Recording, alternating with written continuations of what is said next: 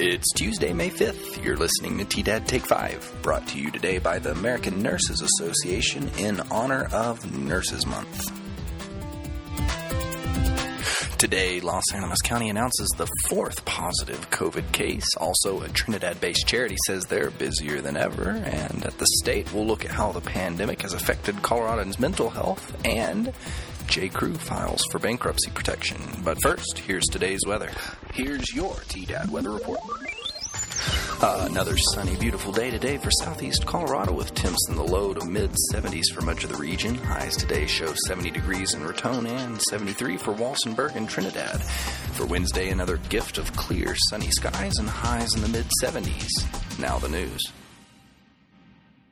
The Somebody Cares Project, a Trinidad based charity, is busier than ever in the midst of the COVID 19 crisis. The group gathers and distributes food and personal items to those in need, paid for through donations and powered by volunteers. Distributions are made several ways. Volunteer drivers offer contactless delivery. People in need can call and go pick up food and personal projects such as hand soap and paper towels. The Somebody Cares Project is open on weekdays in Trinidad, though there are other pickup points as well. They've also extended to giving away food in Starkville and have a mini food pantry in Cokedale at their museum. Those who would like to donate can do so by either financial assistance that can be dropped off at the group's headquarters and also non perishable food items like canned goods, pasta, beans, rice, flour, and sugar. For more information on the Somebody Cares project, call 719 846 2075 or visit their Facebook page by searching for the Somebody Cares project. In other news, a fourth person, this one a woman in her 30s, has tested positive for COVID 19 in Las Animas County, reported the Las Animas Huerfano County's District Health Department on Friday afternoon, May 1st. The department said the individual is self isolated and an investigation of exposure has begun. The Center for Disease Control and Prevention has added several new symptoms to its existing list of symptoms for COVID 19. The CDC has long said that fever, cough, and shortness of breath are indications that someone might have the disease caused by the novel coronavirus. It has now added six more conditions that may come with the disease chills, repeated shaking with chills, muscle pain, headache, sore throat, and new loss of taste of smell. The expanded symptoms list could prove important because, with a limited number of test kits available, typically those seeking a test must first show symptoms.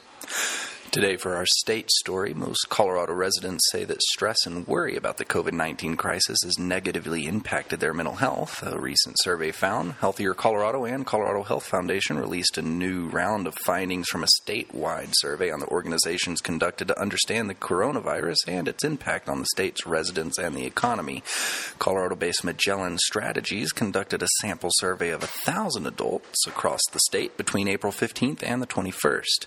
According to the latest findings, 53% of the respondents report that their mental health has worsened due to the stress and anxiety over the pandemic and the economic challenges it brings with it. Notably, only 28% of the respondents believe that things will return to normal when the pandemic is under control, while the vast majority, 65% in fact, expect significant changes in day to day life. In the world today, J. Crew became the first victim of the coronavirus pandemic after the fashion firm recently filed for bankruptcy protection. The firm's main creditors will take control of the group to cancel out 1.65 billion in debts. With 500 stores closed, many which will never reopen, the firm is yet to confirm exactly how many will actually disappear. That's all for today's news. Now for what's happening in your neck of the woods. Today, Las Animas County Commissioners will meet for their regular meeting at 9 a.m. That web conference link can be found on the county's website. Also, Trinidad City Council will meet for their regular meeting at 6 p.m., and their link to dial into that meeting is posted on their website as well. If you like today's broadcast and want more of that beautiful news footage, pick up a copy of today's Chronicle News, or better yet, help support local journalism with a subscription on our website, thechronicle-news.com. Today's broadcast was brought to you by the American Nurses Association, asking that everyone be sure to let the nurses in your life know how much you appreciate them and all they do. Thanks for listening to T Dad Take 5. This is Garrett Watson reminding you to make today great. Chronicle News Media.